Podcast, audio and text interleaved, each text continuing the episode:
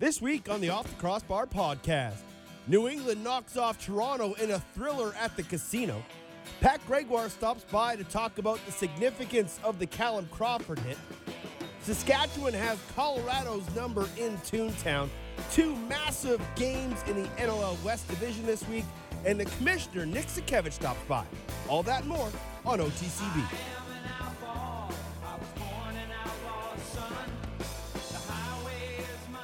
What is good, lacrosse fans?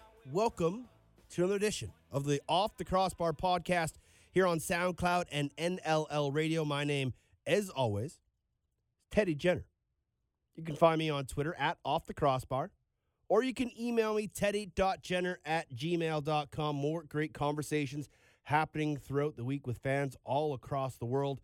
Uh, we'll try and touch on some of those topics.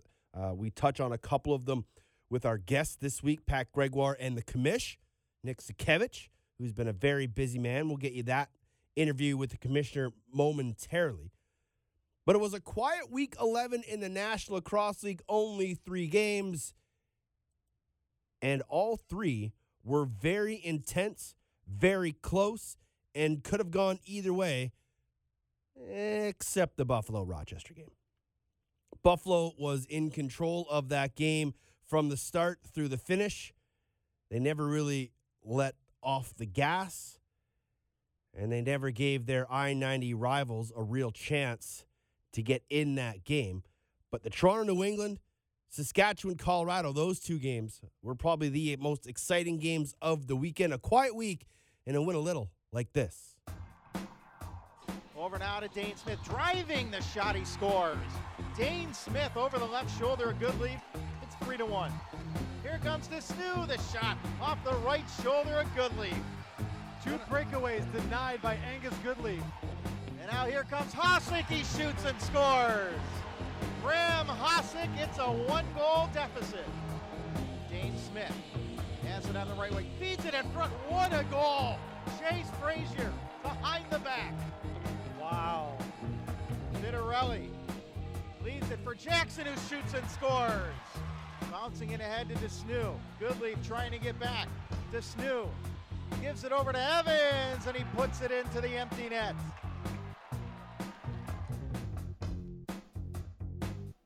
Matthews for Shattler. Fakes, takes, scores. Jeff Shattler changing the pace, and he fools Dillon Ward. It's 2 1 run. Corbeil setting the pick. Nice shot right on. And rebound, Corbeil! 4 2. Chris Corbeil with the quick hand. A shot that gets past Evan Kirk as Kyle Killen gets his second of the night. Kirk got a piece, but not enough. Backing down Rubisch, but Rubisch standing his ground. Now McLaughlin again rears up and scores. Eli McLaughlin finally gets his first of the night. It's a big one for the Mammoth. Pulls them back within a pair. What a save by Evan Kirk! Up the floor quickly, empty net. It's Brett Mydske on target. He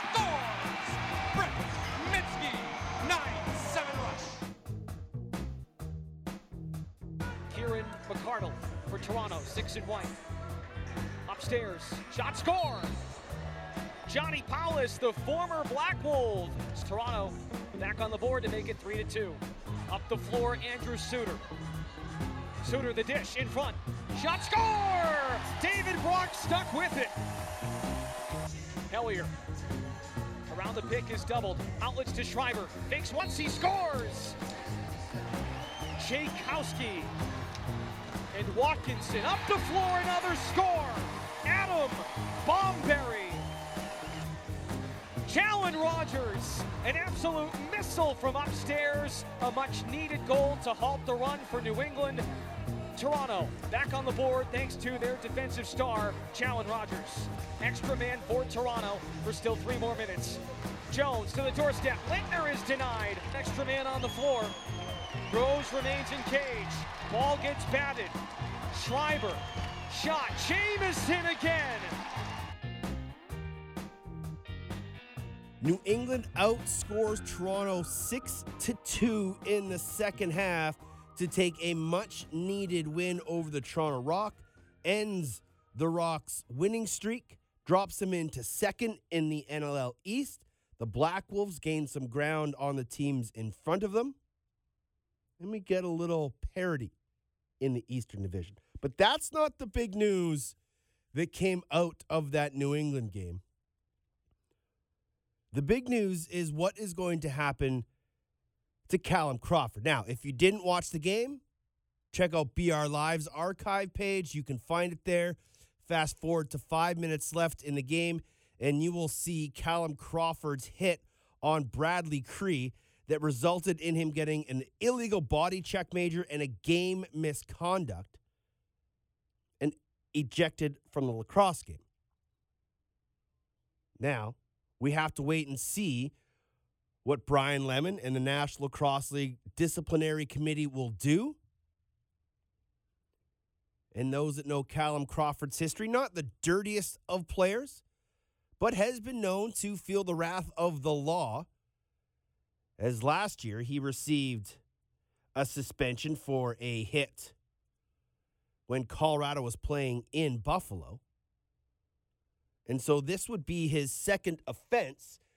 And unfortunately, if handed out to the fullest extent of the law, could see the NLL's leading point getter suspended for upwards or more of five games.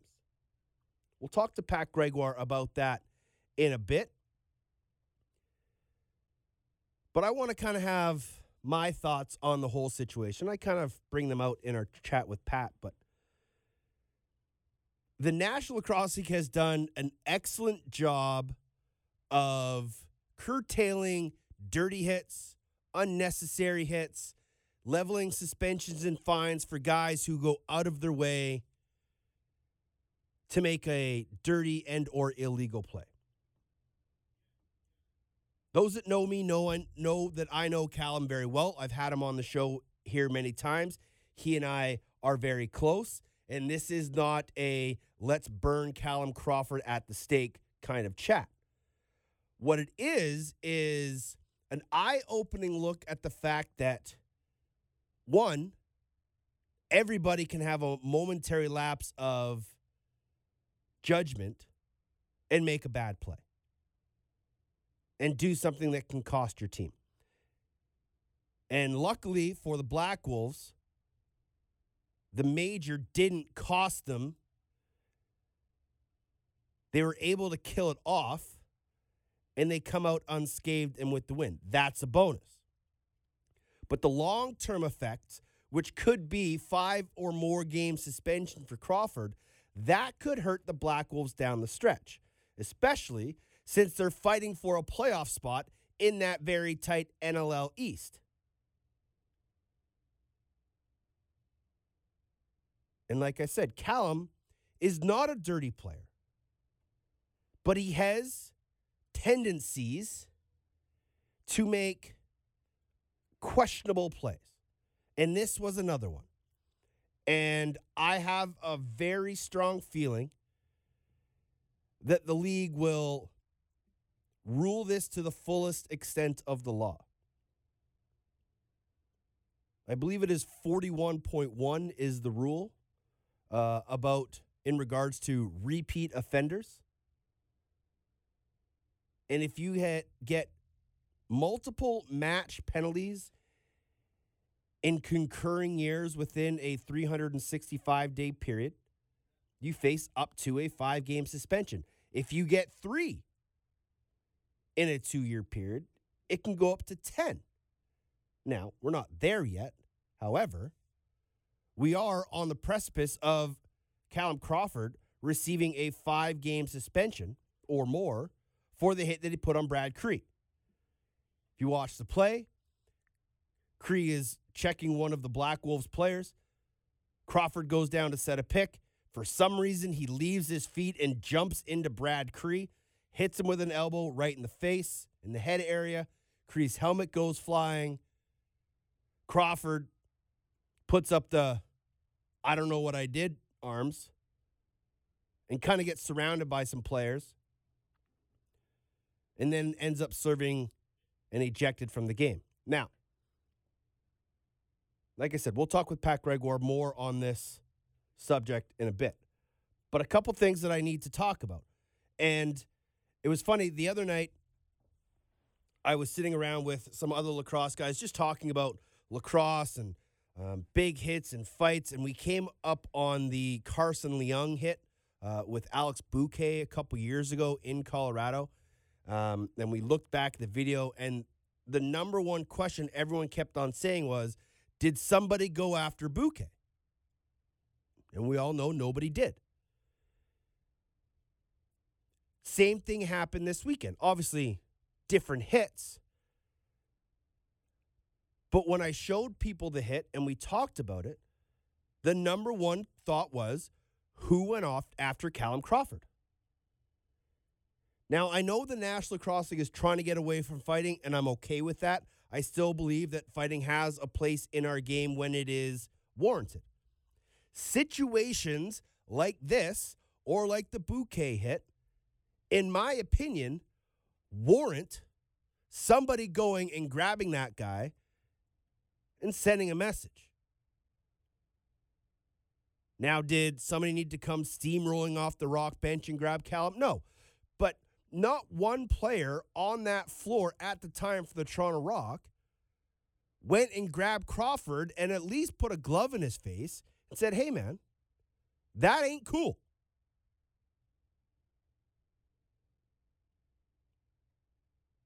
And with the league moving away from fighting and the instigator rule, I think guys are a little gun shy to make that move and to try and send that message and set that tone. But when a guy elbows your teammate, almost decapitates him, sending his helmet flying, I truly believe there needs to be some sort of reaction there. When Alex Buque runs 15 yards and levels Carson Leung and nobody does anything blows my mind. I just don't see how there isn't an immediate reaction at that moment. Whether a penalty is called or not, in those situations, when a player takes a run at one of your guys, there needs to be some sort of repercussions on the floor. Let the men police themselves in that moment. If somebody would have gone after Callum Crawford at that moment, my worry is that that person would have gotten an instigator and been ejected from the game, which is why guys are gun shy to make that move. Now, I'm not saying that in the, ne- the next game these two teams play each other, there won't be some retribution because there very well may be. Players do not forget, especially on plays such as that. But it was shocking to me that at the speed at which that hit in the defensive end for the Black Wolves, or sorry, for the Rock, that there wasn't an immediate reaction. I hope that the NLL takes the right course of action. And as unfortunate as it will be for Callum Crawford, by the letter of the law, he is indeed a repeat offender. It was last year that Crawford, I said he was playing for Colorado. He was actually playing for Buffalo against Calgary in Buffalo. And in the second quarter, he drew a match penalty. So if the league upgrades his illegal cross checking major to a match penalty, which they are very likely to do, that becomes his second match within a two year period, which becomes an additional five game suspension. Now, if you remember, when we go back to the um, Greg Harnett suspension, it was the same thing. It was his second major. He had to serve an additional five games. And they also gave him a suspension for the initial penalty, I believe. And so his match penalty came with an automatic one or two game suspension. So we could see Callum Crawford serving up to seven games or more, depending. So a like I said, not a timely play by Callum Crawford. And I know if you talk to Callum, he will say there was no ill intent. He wasn't trying to hurt Brad Kri. But Callum Crawford is what, six three? Brad Kri, not so much. And Callum Crawford leaves his feet to hit Brad Kri. The moment you leave your feet, there is intent. So it will be very interesting to see what the National Lacrosse League does going forward with this play and subsequent ones as we move along. That was the big sort of grand scheme picture. Within all of that was that 6 2 second half that allowed the New England Black Wolves to come away with the victory to knock off the Toronto Rock.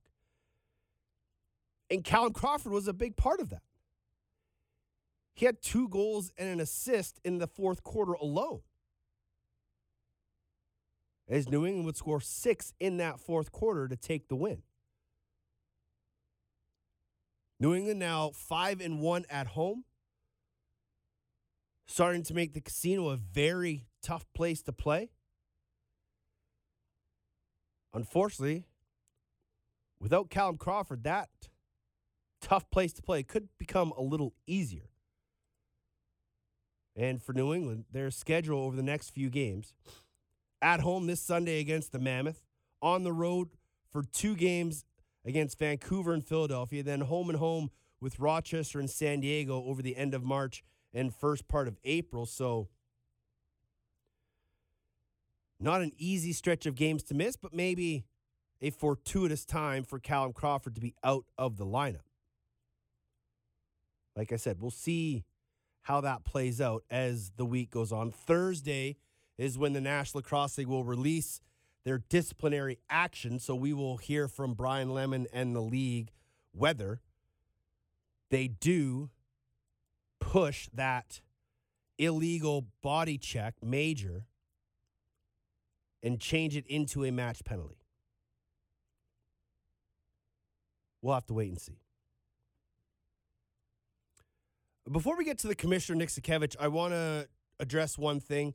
Um, and it's a bit of a guilt thing. We all have guilt, whether it's in work, relationships, sports, everyday life. We all feel some sort of guilt. Last week, when I had Marty O'Neill on the show, and we were talking about goaltenders, and I was really trying to get into his head about how a proven starting goaltender can seemingly lose their mojo and become a backup almost in the blink of an eye. And Marty brought up the point, he said, Oh, I don't know if if Evan Kirk has lost his number one job in Saskatchewan. It was probably just a hunch that Jammer went with Adam Shoot that game and turned out for the win. After Shooter came in and got the win in Vancouver, then he played the next game. And then Evan Kirk, of course, was in the net this weekend when the Rush took on the Mammoth. But the other person that I was asking about was Aaron Bold. And at the time, my mind wasn't thinking logically or outside of the box. I was just solely focused on the interview and the question at hand. And I felt really bad afterwards when I went back and listened to the interview after the podcast had been posted and I felt horrible because at the time I completely blanked through everything that Aaron Bold is going through. Now, I'm sure Boldy, being the stand up, professional, incredible human being that he is, he would say that he's not letting outside things interfere with his gameplay. But with everything that his wife, Michelle, is going through, you have to think that things are weighing on him. And I felt incredibly bad for trying to paint a picture of Aaron Bold of having lost his game and not having it mentally when he is still a 100% competitor, gamer, brother of his brothers, and going to war every chance he get. Traveling from Edmonton, getting to Vancouver, going all across North America, traveling with his teammates while his wife is going through everything that she is it was wrong of me for to try to paint him into that corner.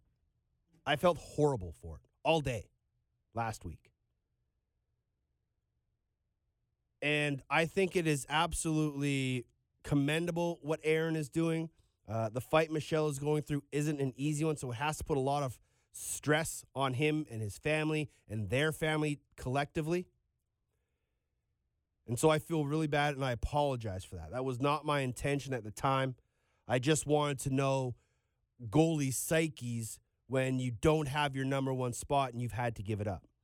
Aaron Bold, for everyone that I've talked to, has, as you can imagine, has been the consummate teammate through all of this, supporting Eric Penney in every save that he makes and being a standout teammate, while at the same time being an incredible husband, friend, and partner in a fight that his wife is battling through. So, Michelle, Aaron, my humblest apologies to put you in that p- moment. I hope everything comes out for the good and that you can get through this fight and come out smiling on the other side. As we all know, the lacrosse world will always rally around their fallen brothers.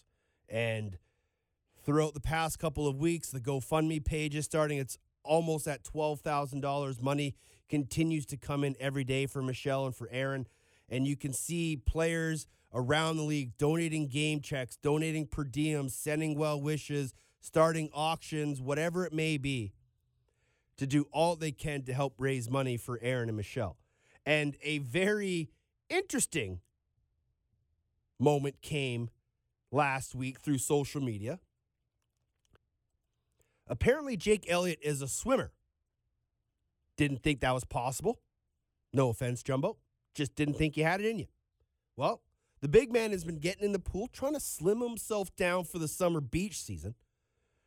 And through all of his chats on Twitter about being a swimmer, Julian Culp, who is a D coach for the Burnaby Lakers and an Eastern scout for the New England Black Wolves, I believe he also helps out with Team Austria, uh, along with Eric Penney, Vancouver Ravens goaltender, who apparently was an incredible swimmer in the Ontario Rec Leagues.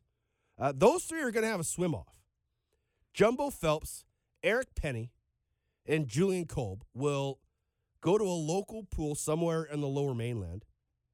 I believe they're doing 50 meters, like a 50 meter sprint, with money raised and donated, all going to Michelle Fines and Aaron Bold. I think it is a great cause. I think the National Lacrosse League needs to get behind this 100%.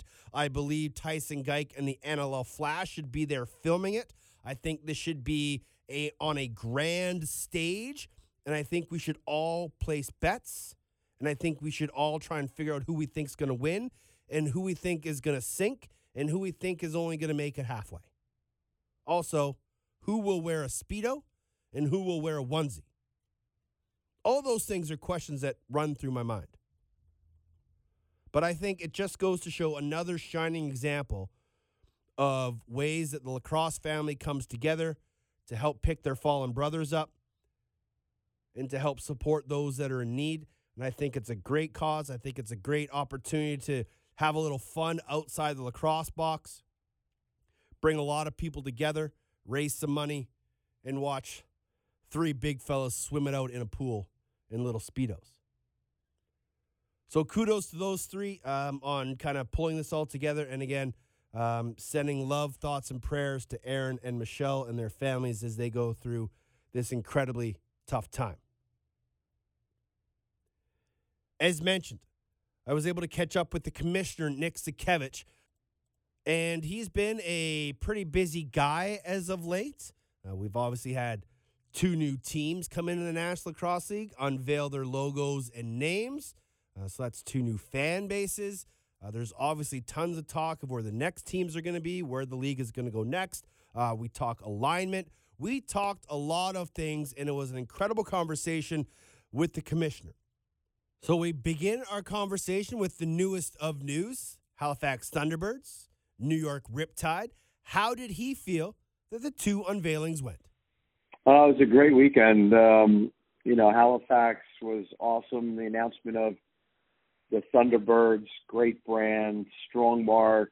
Um, that that organization did a tremendous job, uh, along with the city, filling uh, filling the house. They had over a thousand people at the announcement. They had lots of merchandise, which was flying off the shelf, and Curt Styres uh, did such a wonderful job, you know, integrating himself so quickly into the community, and that went really well. And then the next day in New York um, at Nassau Coliseum, we we announced the New York Riptide, and also a, a brand that was very well received by the New York market.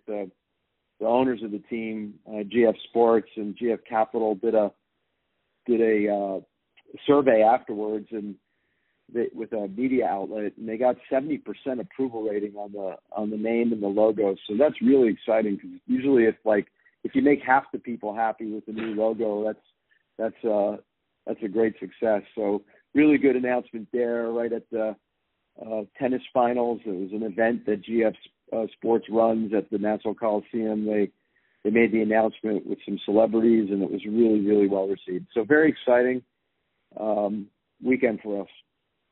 I'll get back to the New York Riptide in a minute. I want to take a step back to the Halifax Thunderbirds. Um, obviously, Curt Styres and his group doing everything to make themselves known in the Halifax area. But to me, it, it seemed, and I understand the whole situation revolving around Rochester and Halifax is kind of interesting, and it's not something that happens too often where a complete team is moving to a new city and the old city is getting a brand new team. But it seemed kind of odd to see current Rochester Knighthawks in Halifax trying to sell the Thunderbirds. Yeah, I mean, it, you know, it's a unique deal, no question mm-hmm. about it, and and it was, you know, uh, more unique even than what we ended up doing in Vancouver with with the Vancouver Canucks and Canucks Sports and Entertainment and right. the previous ownership of of the Stealth, Denise Watkins. Um, you know, there's there's no two ways around it. You know, both those markets were getting were getting tired and had been in the league a long time, and the arena in Rochester was was would had pre, previous management, which which wasn't um, you know, as hospitable to Curt and his operation there. And, you know, we found a we found a better home for Curt. And Curt, mm-hmm. you know, Curt's one of those longtime NLL owners that um, we all love, and we would be sick if we lost Curt as an owner in the league. And we found a great spot for him in Halifax, and he fell in love with the city, and the city embraced him. And now the Thunderbirds are, you know, going to be really successful in that town, and Curt is enjoying his time in the National Lacrosse League again, which is the most important thing. And in Rochester, you know, another great market. We've been there for 25 years. Um, the arena was taken over by Pegula Sports Entertainment and is under new management. We're already seeing improvements to the arena. Um, the Pegula Sports Entertainment believe in the National Lacrosse League, and we had an opportunity and find a way for them to own two teams in a regional jurisdiction that is, mm-hmm. was really good for the really good for their business, and so it was a win-win-win all the way around. I think the biggest winners from all of it are the fans. Um, the the Rochester Knighthawks fans have a have a new owner and an arena that's going to get better and better over the years as as Pegula Sports Entertainment make improvements to it, and Halifax gets a new team, and the the fans in the Halifax region not only get a new team, but get probably one of our most passionate and one of our best owners in the NLL. So it, everybody wins in this deal, and we're really excited about that. You touched on the the regional ownership of, of two teams. How did the league work around that?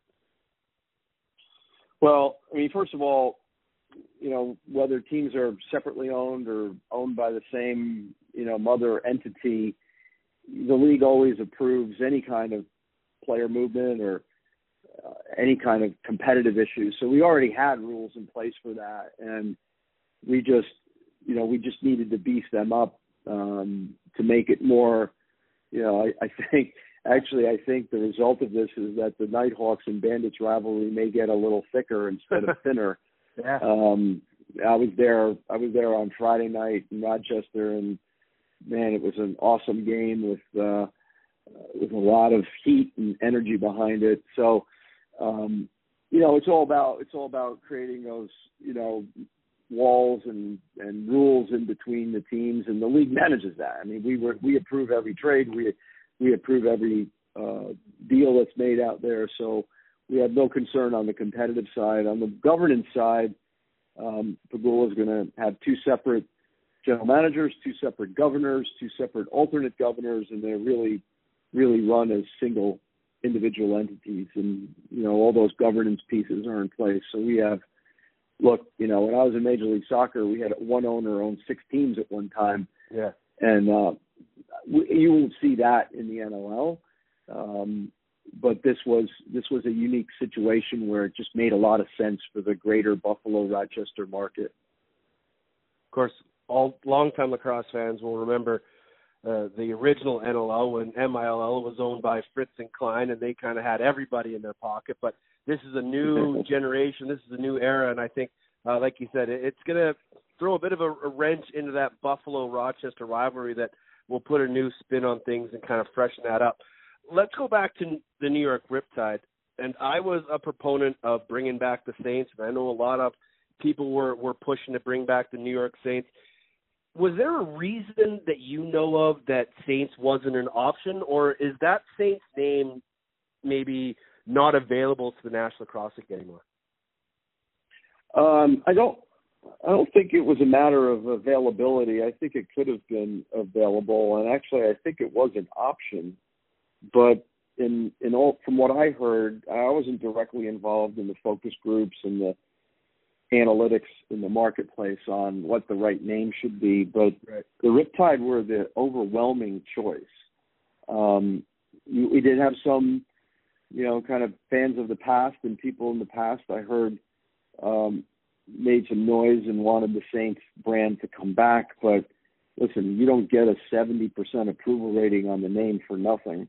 Yeah. Um, post post announcing it, so I think all credit to Tyler Brenneman and uh, Gary Furman and Eric Baker, the, the management team and the owners of the organization. I mean, they went they went about it the right way. They did their homework. They partnered and with an agency that did market research, and I think they came out with a great looking New York brand. Yeah. So when we go into 2020, now we're going to have a 13 team league, eight and five, a bit unbalanced is there hope? Is there prospects of balancing that schedule by bringing more teams out west for that year, or do you see uh, a 13 team league going ahead in 2020? Um, no, you know we're we're back. Um, we actually took a little bit of a step back in in our expansion strategy discussions with all the various entities during the prolonged CBA negotiations.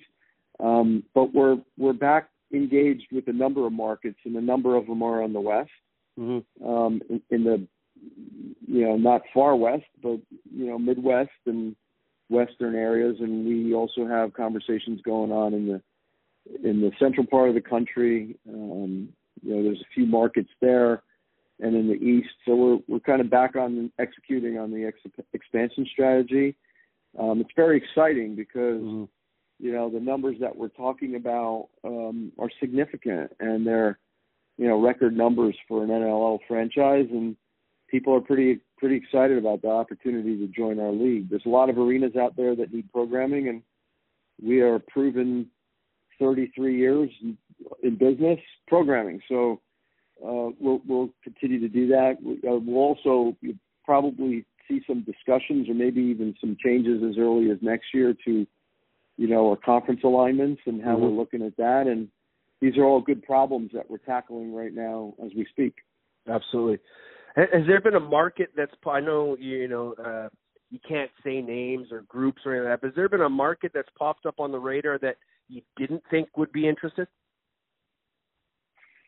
Um, no, not really. Uh, I mean, we're very focused on markets, um, on on on strategic markets, ge- you know geographic. So you you know it doesn't right. take a genius to figure them out. You know when you look at the markets that we're not in, obviously New York was a big missing piece.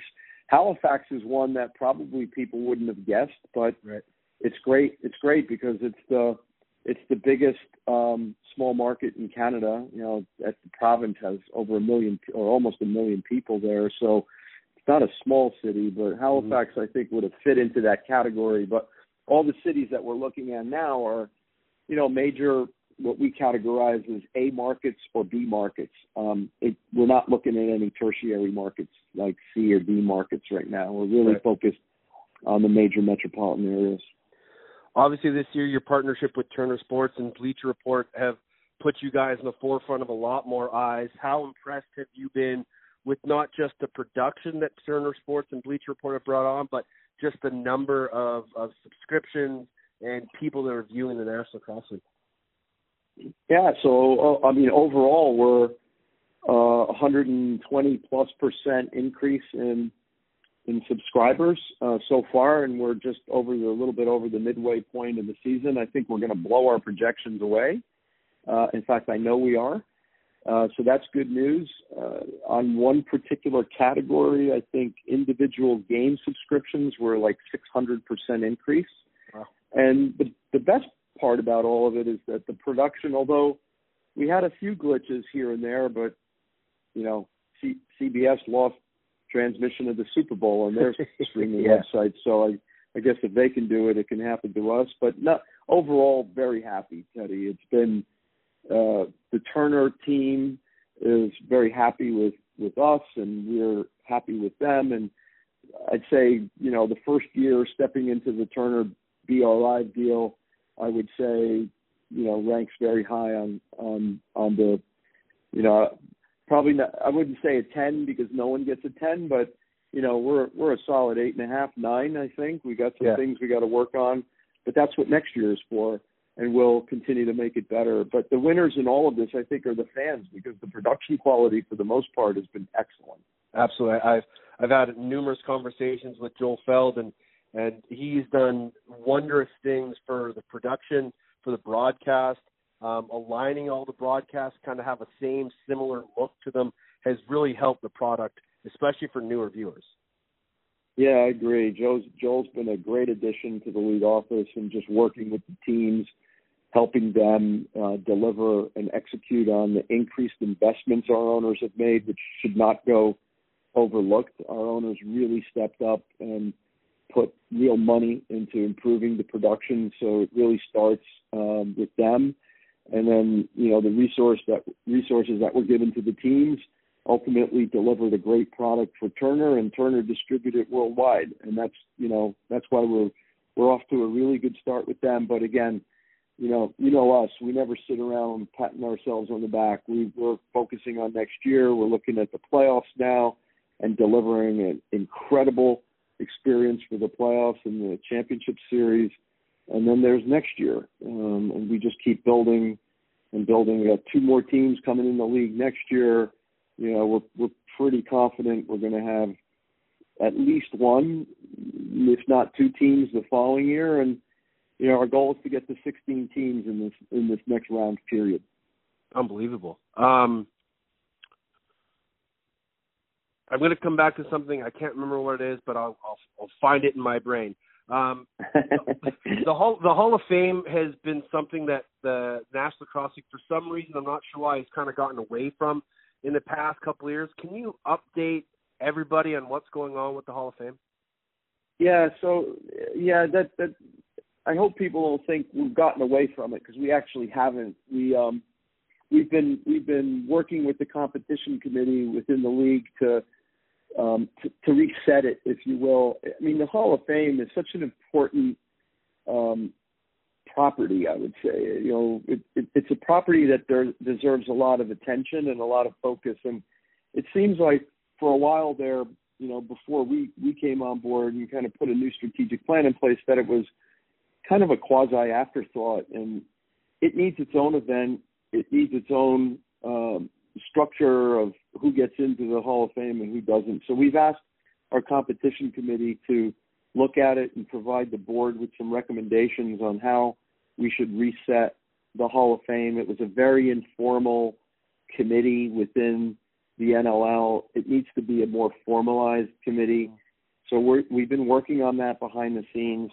We probably should have been more transparent with everyone on the fact that we were working on this, um, but we weren't. And you know, hopefully, this interview actually gets people um, some some information that we are, you know, very respectful of the Hall of Fame. I mean, it's our heritage, it's our game, it's the the stars that came uh, before us and in the league um, that deserve a real big event, and that's that's what we want to create with the Hall of Fame. Perfect. Um, my mind found that thought. Uh, going back to Bleacher Report, um, I know there's some people, you know, Bleacher Report and the National Lacrosse League North America incredibly strong. What's the goal to bring in the rest of the universe, as it were, to so people outside of North America can watch our sport? You mean in terms of television broadcast? Yeah, well, like television, like like Bleacher Report's not available outside North America. So how are our European fans, Oh, Australian yeah. fans watching, going to be able to watch the National Lacrosse? Oh yeah, yeah, got you, got you. Good question, excellent question. As a matter of fact, um, BR Live and their staff, we were all together down in Charlotte for the NBA All Star Game, and we were discussing exactly that. So there are there are tech, technical developments that need to be put in place, and structural management developments that need to be put in place, and, and Turner and the BR Live team are working on that uh, to be able to distribute, truly distribute uh, the NLL product worldwide. I think, I think, don't quote me on this, but I think we're shooting for a rollout of that next year. Perfect. Um, it, I'll get back to you on that one. I'll have an Yeah. update for you on that one. I mean, I think that would be the goal, but I'm not sure if how realistic that is at, at this point. Nick, it's always a pleasure catching up, my friend. Uh, how excited have you been about this season and this year in the National Lacrosse Because it, it's been one of the best I, I can remember. I think so. More teams making it a tougher competition. I, I'm amazed that the lacrosse it just seems to get better and better every year. Uh, it's hard to say. I mean, I couldn't believe some of the goals over this past weekend and the weekend before. Just really amazing stuff. So credit to our players. Um, I've been going around doing a road show, meeting with all the players face to face, and getting some awesome feedback from them. Some of them have some tremendous ideas for how our league can grow. So it's, it's exciting times. and It's getting getting to be more and more fun to be in the National Lacrosse League. Nick, as always, thanks very much, sir. Uh, appreciate your time. Uh, continue growing our game and our sport, and we'll talk soon. Thanks, thanks, Teddy. Good to be on. Thanks for having me. There is the commissioner, Nick Sakiewicz. Um, some interesting little tidbits coming out of there, especially for uh, folks outside of North America. You could be getting National Lacrosse League action on your phone, tablet, TV, smart device, laptop, whatever it may be, hopefully by next year. Fingers crossed, because I think that's a huge opportunity for the National Lacrosse League to continue to expand. And I remember when I was in Bali a few years ago and there'd be late nights, flip on the TV, and I was watching National Lacrosse League playoff action while I was in Bali. And it was on uh, ASN or the Asian Sports Network. They had like four different channels. And sure enough, there was lacrosse on TV. And unfortunately, as you heard from Nick, there's just some technical issues with Bleacher Report um, in getting that distribution outside of North America. So let's keep our fingers crossed that a solution can be found. And for those of you that are in Europe, Asia, South America, South Africa, Australia, New Zealand, Antarctica, Greenland, wherever you may be, that's pretty much everywhere else outside of North America, that you get some action uh, of the NLL kind in the coming years. Because, like I said, that's a, a huge opportunity for this game to grow more eyes, especially with the game growing on an international scale, uh, with the World Indoor Lacrosse Championships and the FIL doing so many great things trying to get this sport into the Olympics. I think more eyes, more global exposure uh, will continue to do great things for the sport of lacrosse. Uh, you heard him talk about uh, the Hall of Fame. We'll keep you apprised on that. Hopefully, uh, something comes into the news in the coming months. Um, I just think that it is a bit of a shame that over the past couple years there haven't been inducted classes into the hall. Again, I understand that they want to find a better route for this to go down, a better process. Um, but I still think they could have done it without skipping classes. The last inducted group of players was back in 2016, and that was Kelusky, Sanderson, and Tavares. So we still need to put in guys like Doyle and Grant and Williams. I still believe Casey Powell needs to be in there. Guys like Reggie Thorpe need to be in there. Uh, Gavin Prout. So many guys that put in their heart and soul into this game and yet aren't being recognized. They will be at some point. We just aren't there yet. So let's hope that um, the competition committee, the board of governors, the league all collectively come together, find a proper format, a good structured system, whether it be, you know, who votes, how many votes you get, how long you have to be out of the game before you can be voted in, things like that. Once we get there, I truly believe that this will allow us to push forward and continue to honor the greats of our game. The other kind of interesting thought that Nick put out there was when I asked him about Western expansion and evening out the alignment of the leagues or of the league, he said that there is already talks about next year of changing the divisional alignment uh, with 13 teams come in. You know, we talked about it last week, what they're going to do with the alignment. I had the idea of going back to uh, three divisions, keep the West the way it is, and then have two four team Eastern divisions, as it were, whether you call it like an Atlantic division and a Central East or East and Atlantic, whatever you want to call it. There just needs to be two more divisions somewhere. I think we need, when we get to 13 teams, I think you got to, if it's not even, you got to break it up into three divisions uh, and we'll go from there. But what the commissioner said was it's not so much West Coast when we talk about Western expansion. He's looking more Midwest. So that brings to my mind, obviously, my U.S. geography isn't the greatest. Um, Minnesota, Chicago, maybe like Kansas City, Edmonton, Winnipeg, things that are in the central parts of North America. I probably would imagine that's going to be the next expansion. Because if they do that, if they go more central west, then you can maybe you move Colorado or Saskatchewan out of the west. And then you can have, you know, San Diego, Vancouver, Calgary. I think you'd probably keep Colorado there. But then if you go sort of Midwest, you can take Saskatchewan out of there and put them in a different division, especially if you're adding Winnipeg or um, Kansas City or Chicago or Minnesota or wherever. I like the idea of going to Oakland or Sacramento or somewhere in Northern California. I still believe they should go back to Edmonton and Minnesota. So it will be very interesting. He said that um, there'll be one or two more teams in the next wave. So that takes us to 2021. And he said he wants to get to 16 teams. So that essentially means we're going to get to 13 next year. So he wants to get to like three more teams to get to 16. And then maybe they'll have a little freeze. I'm of the notion that maybe the freeze should happen now, now that they've added Halifax and New York. But I think if their next expansion does include some Western teams and you can balance East and West, then you can have your freeze. Get to 16 teams let it breathe. Let the league grow. Let the players grow. Let the player pool develop. Let some of these new teams and fan bases continue to grow. And then see where you're at. Because if you go back to the mid or early 2000s, when the NLL did jump and went to 13 teams, we quickly lost most of those teams. Columbus, Halifax, Arizona, uh, San Jose stuck around for a few years. Um, Ottawa, Montreal. We lost a lot of teams because we jumped too quick. And we have to be careful we don't do that again.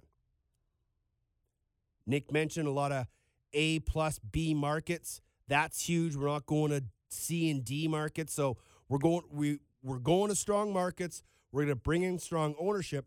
We just got to be careful of how quickly we do that. So if they bring in two new teams next year, which they'll do for 2020, if their next expansion will be probably two, three teams, that takes us up to 16 teams. I'd like to see a bit of a freeze there. Um, you know, you're into the 2020s. You could probably freeze till 2024. That's so far away to think. That's crazy. You could you could wait till like 2024, let all these teams, especially the newer teams, develop, create their fan base, continue to grow, and then see where you're at. So another great chat with the commissioner. A um, lot of things uh, working ahead, going forward. A lot of things they still need to fix. A lot of things they're still working on. But I think this new group continues to put the right foot in front of the other. We're not taking too many steps back. I don't think we're really taking any steps back. Bleacher Report has been nearly flawless. Um, I know some people have had some issues, but I think a lot of the issues are just what web browser you're using or what iOS system you're using. Like I, I truly, I don't think I've had any glaring problems with Bleacher Report since I've been watching all year long. I maybe had a couple little dropouts here and there. Um, the only time it rarely works is when I'm in Denver and I'm on the super slow hotel Wi Fi. I have to use the enhanced Wi Fi to get the games to stream properly. So, expansion, BR Live, uh, worldwide content, Hall of Fame. All things that are on the docket moving forward and things that the league continues to try to um, perfect, try to make better, and try to incorporate into moving this product forward.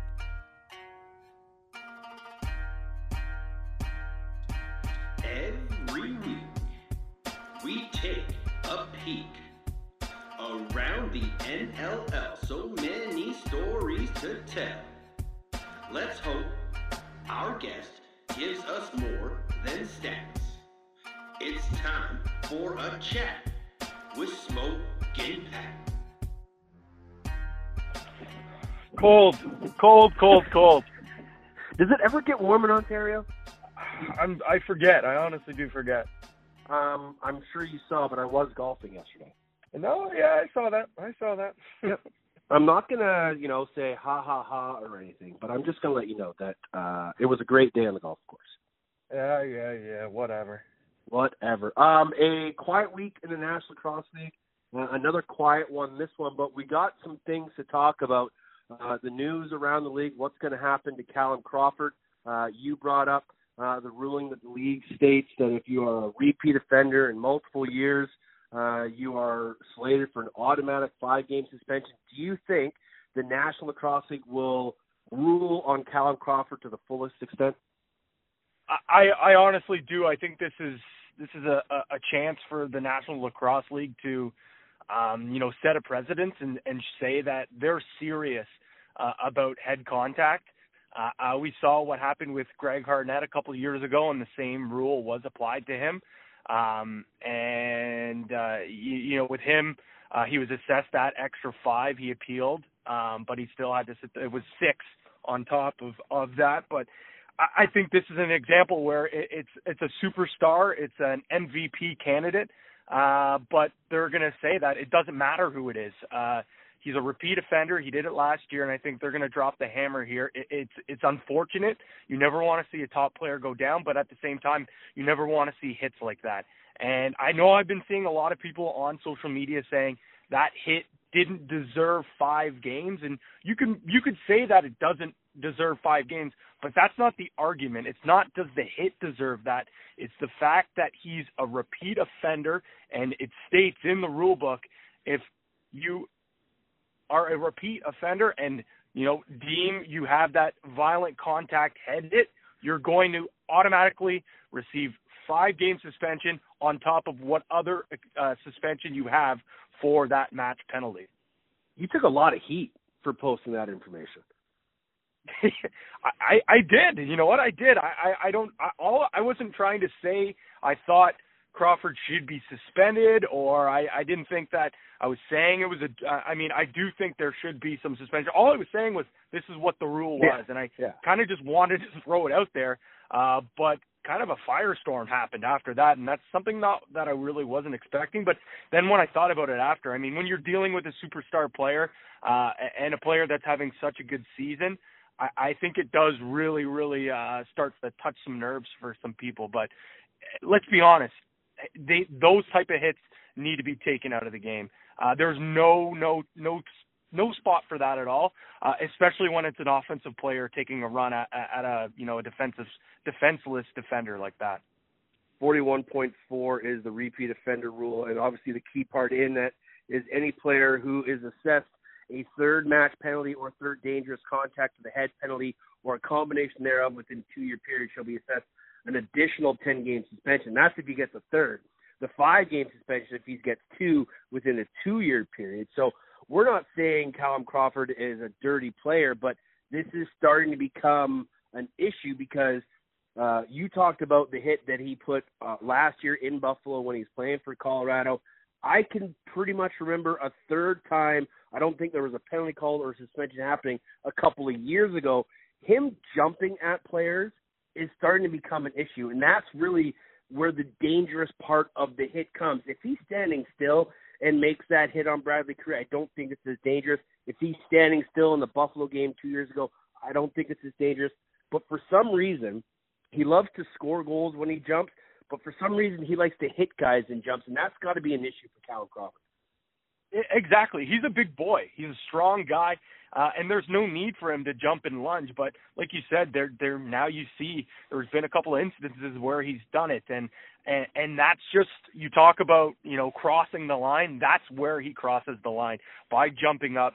Uh, there's there's a few you know freeze frames and some gifs, uh, you know circling around Twitter earlier this week as well, showing that second angle where you can really see him jumping and lunging uh, right, like the elbow right to the chin of Brad Kri.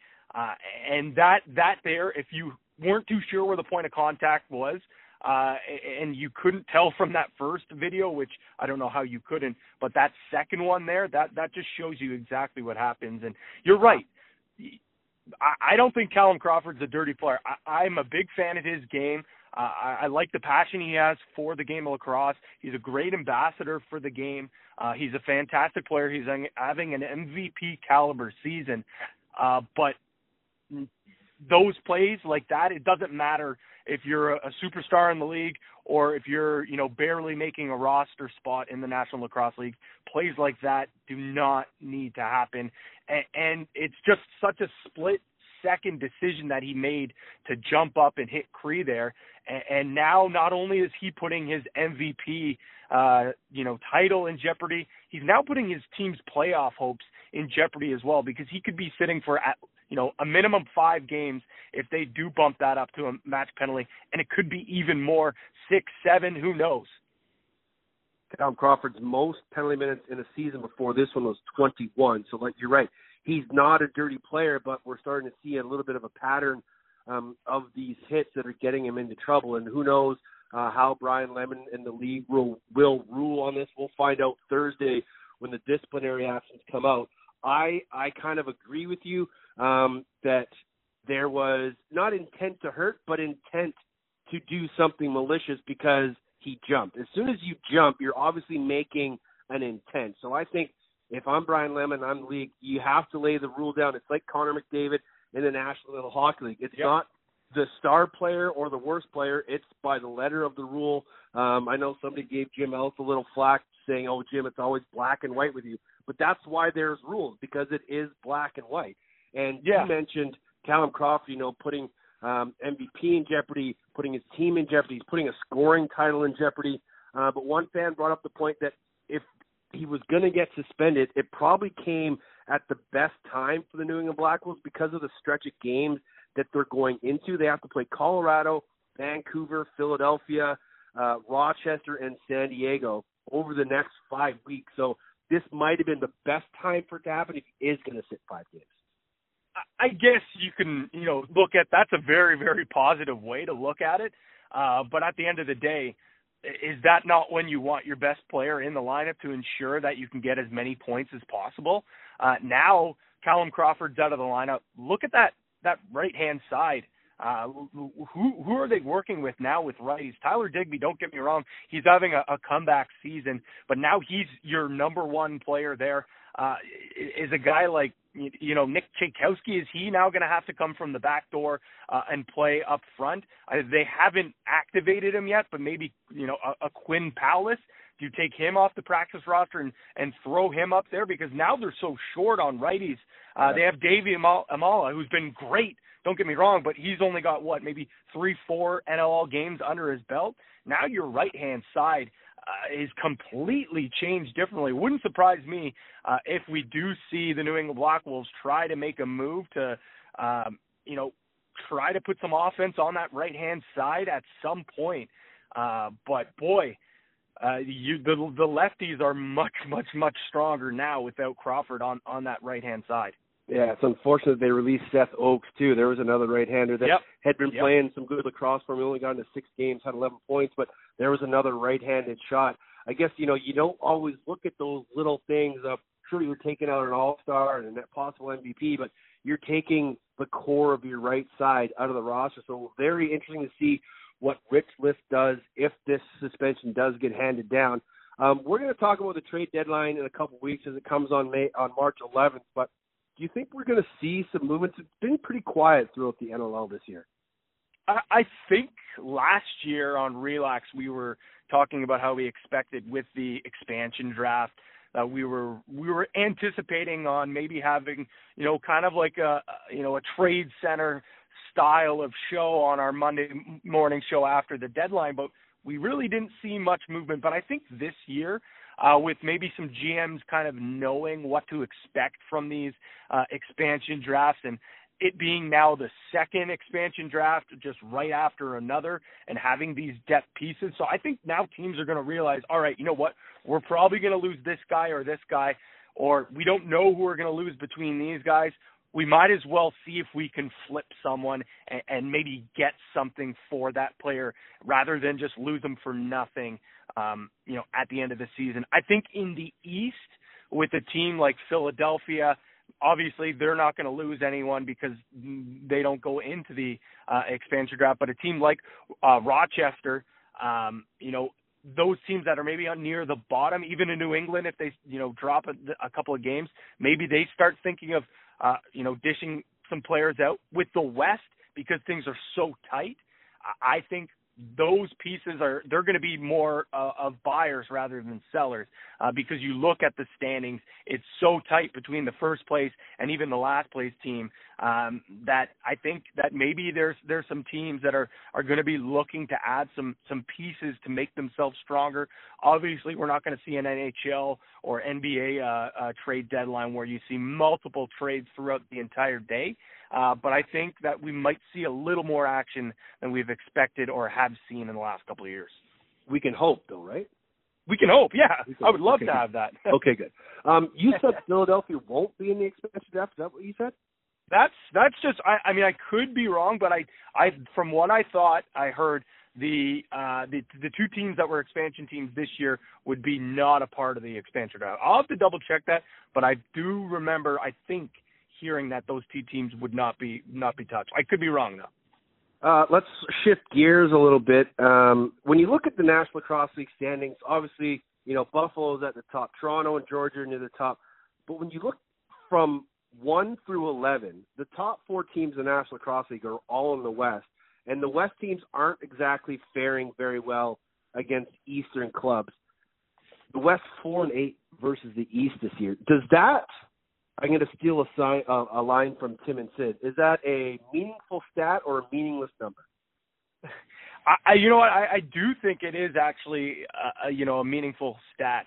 Uh, I think the way you look at, you know, the, the way things have gone this so far this season, uh, you look at the top teams in the East, and those are the top teams uh, in the National Lacrosse League right now. I'm not saying by the end of the year uh, that we might not see, you know, a team like Saskatchewan or you know maybe even you know uh, Calgary go on a run and really, really pick up steam heading into postseason and have one of those teams, you know, hosting the NLL Cup at the end of the year. But as of right now, I, I think the East is much, much stronger and maybe more fine tuned right now. Um, you look at Saskatchewan, who sits atop of the East, by no stretch of the imagination, having a, a, a rush style this season. Um, you know, of their four losses, three of them have come from Eastern teams uh, New England, Georgia, and Toronto. Uh, and because that's what I was kind of, you know, thinking. It's like maybe the West they're just kind of beating each other up, and, and but like you mentioned, no, it's actually it's uh, the East that's doing a lot of the damage when you have those crossovers. Uh, but some of these teams in the West now are starting to play a little better, and then you look in the East some of those other teams are starting to falter. You see Georgia looking a little human. The Toronto Rock finally lose their first game in what it seems like a million years. Uh, now they're starting to show maybe some some weaknesses here and there, while the West is starting to maybe pick up steam and look more like what we expected out of those clubs at the start of the year.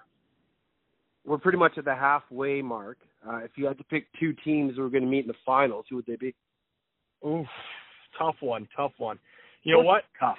We're not throwing softballs here, Patty. Yeah, you're right. Just throw it right down the middle. Um, I'm gonna. I, I'll say out of the West, um, it's hard not to just because of the way that we've seen them over the past few years with Saskatchewan. But I think maybe, I think maybe this is the year we see a different team just because of how Saskatchewan's look. Mind you, they looked great last week. Uh, I, think maybe we see Calgary uh, come out of the West. I think they're the team uh, maybe to beat in the West right now. Their offense looks like it's really starting to pick up steam. Uh, and at the end of the day, your goaltender can take you super far. And I think that's been the difference between what Saskatchewan and, and Calgary have been able to do. Consistent goaltending. Uh, you know, haven't really seen it from Saskatchewan. Bull. Um, uh, Kirk was great uh, last week. I finally saw what we, we know he's capable of doing uh, but we haven't seen that at con- a consistent pace where Del Bianco has been outstanding and proving to be, you know, the next best goalie in the National Lacrosse League if he's not already near there. Uh, and then you look in the East, I think it's the two teams that we've talked about a lot on this show with the Toronto Rock or the Buffalo Bandits, but now I'm really thinking it's the Bandits. They just seem more well tuned uh, from their goaltending to transition to defense and offense. It just seems like there's really no weakness, and, and they have so much depth up front. Uh, so when teams do maybe try to key on on Shawn Evans and Dhane Smith, there's going to be other pieces that are going to come out and score those big goals. Kind of like what we saw with Rochester. I know they didn't end up winning the championship, or even with Saskatchewan, you have a guy like Jeff Shattler who goes off because Mark Matthews is smothered completely. Or with Rochester, we saw Courier have an unbelievable playoff run. So I, I think teams that have depth up front on offense will be successful, and the Bandits have the most depth in the league.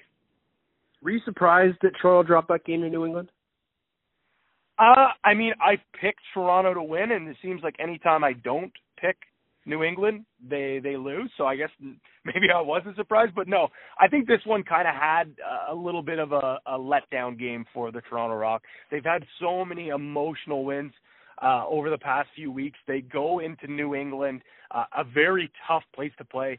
The the way that New England uh, has been able to kind of really take advantage of that home field. Uh, I think just one loss so far on the season uh, at the Chino uh, and, and they've looked really solid at home. And, and the Rock were just due for for a loss. Uh, a Sunday afternoon is tough to play on the road, uh, and it kind of just had, to, like I said, the recipe for a letdown game.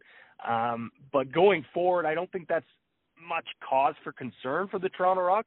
I think they're still going to be a top contender, uh, and if they weren't, uh, you know, if they they find themselves in the NLL Cup Finals, I would not be surprised just because of one loss in New England. Did you call it the Chino? I certainly did. Is that is that what Ontario people call a casino? Uh, yeah, yeah, the Chino, the Cino. So yeah, we're, we we do things differently out here, man.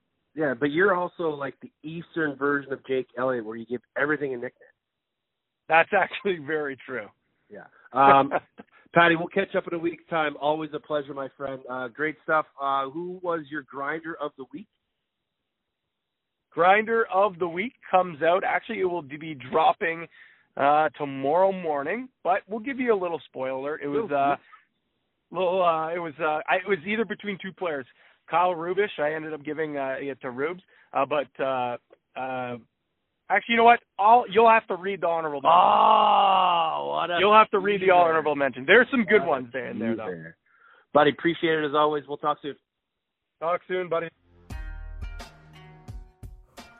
There is the man, the myth, the legend, Pat Gregoire. Find him on Twitter at P Greggy. Um, he confused me uh, when he a or when he mentioned the fact that Philadelphia and San Diego would be exempt from the expansion draft, and it was ironic because I had had somebody on Twitter make the same comment saying that to help these expansion teams grow and the fan bases thrive, especially off their current players, that maybe San Diego and Philly wouldn't be and should be exempt from the Rochester and New York expansion draft coming up next year.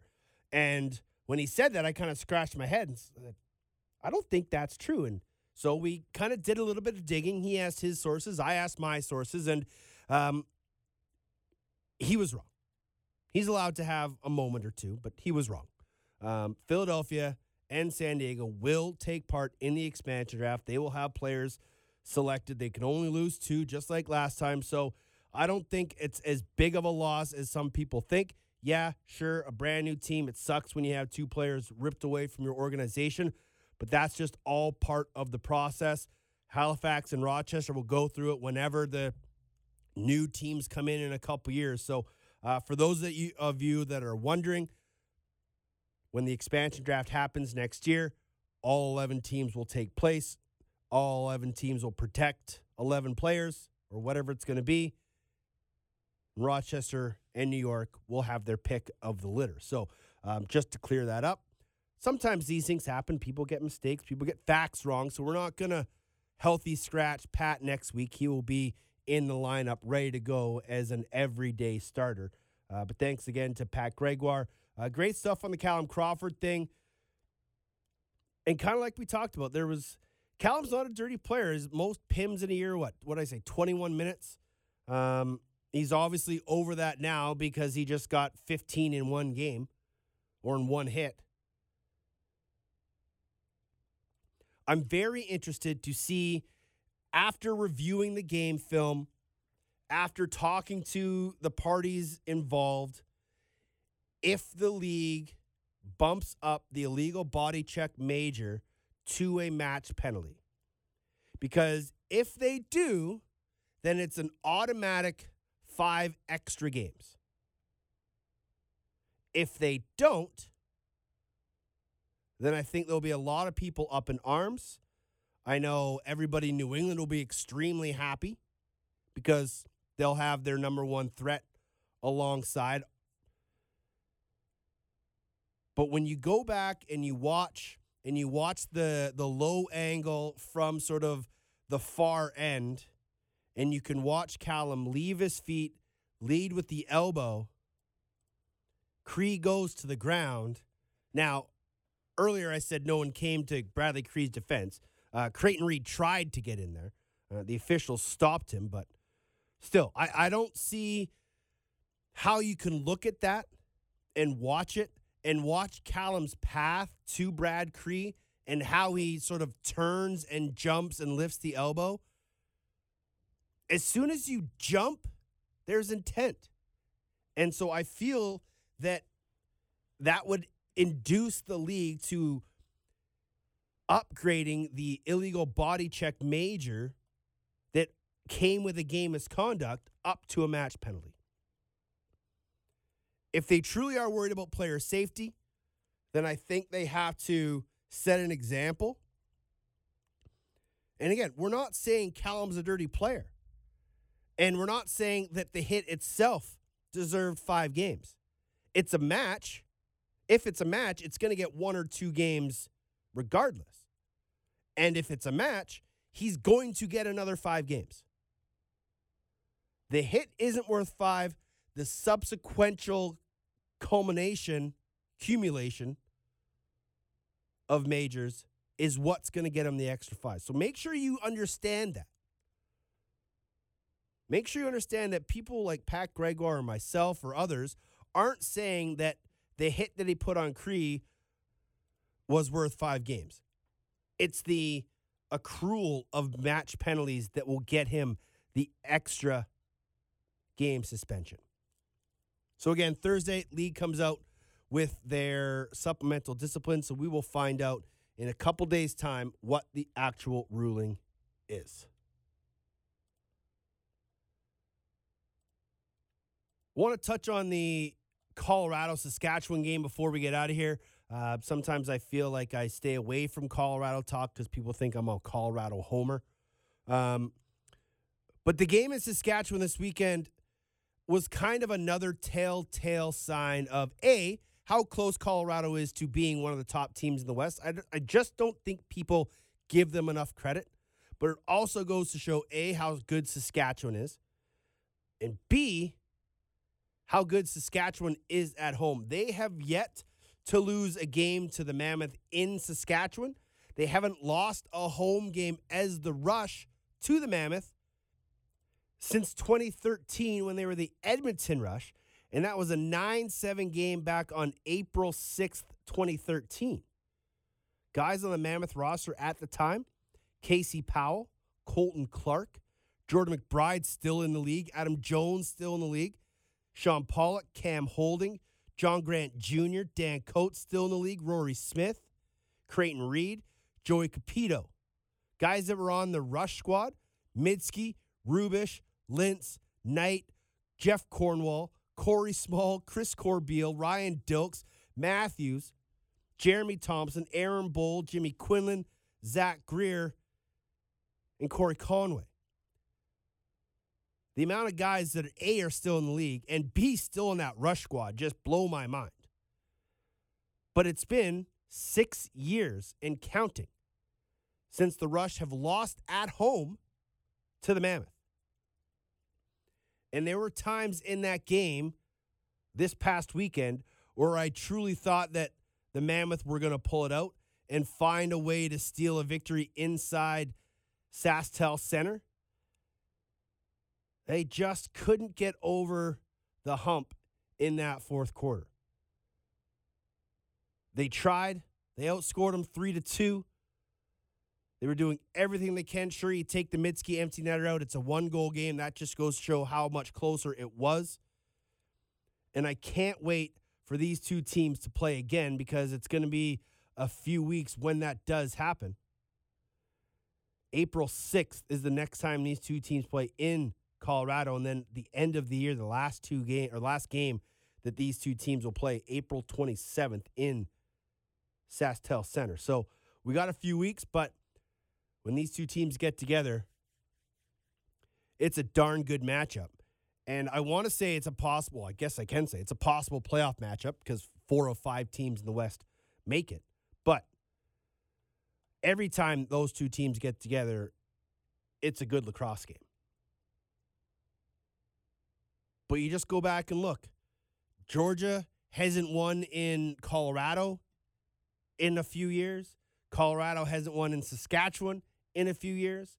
There are some crazy little streaks that you can find when you start playing teams over and over again. And the the Mammoth over Georgia is a good streak.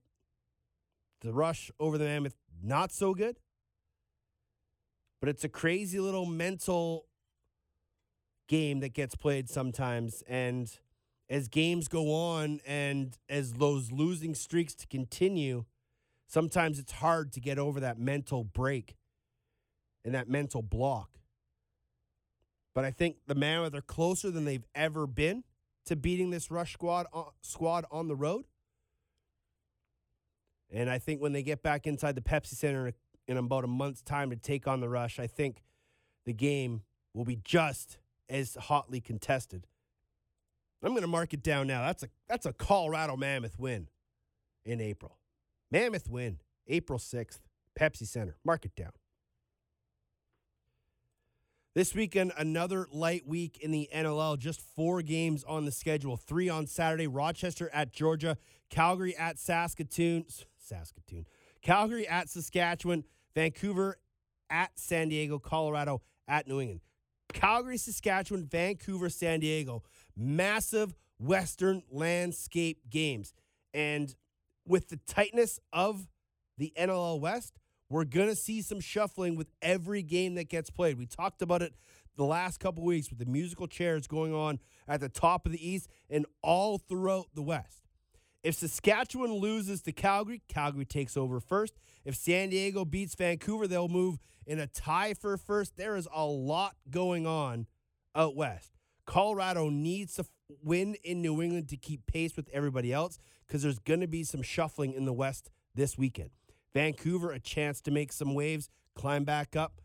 San Diego, trying to end that two game winning, losing streak, sorry, get back into the mojo of things. They're back at home playing against the Vancouver Warriors, who they've matched up quite well against this year. So, um, four good games, but if you're a fan of the Western Division, those two games on Saturday are going to be ones you're going to want to keep an eye on.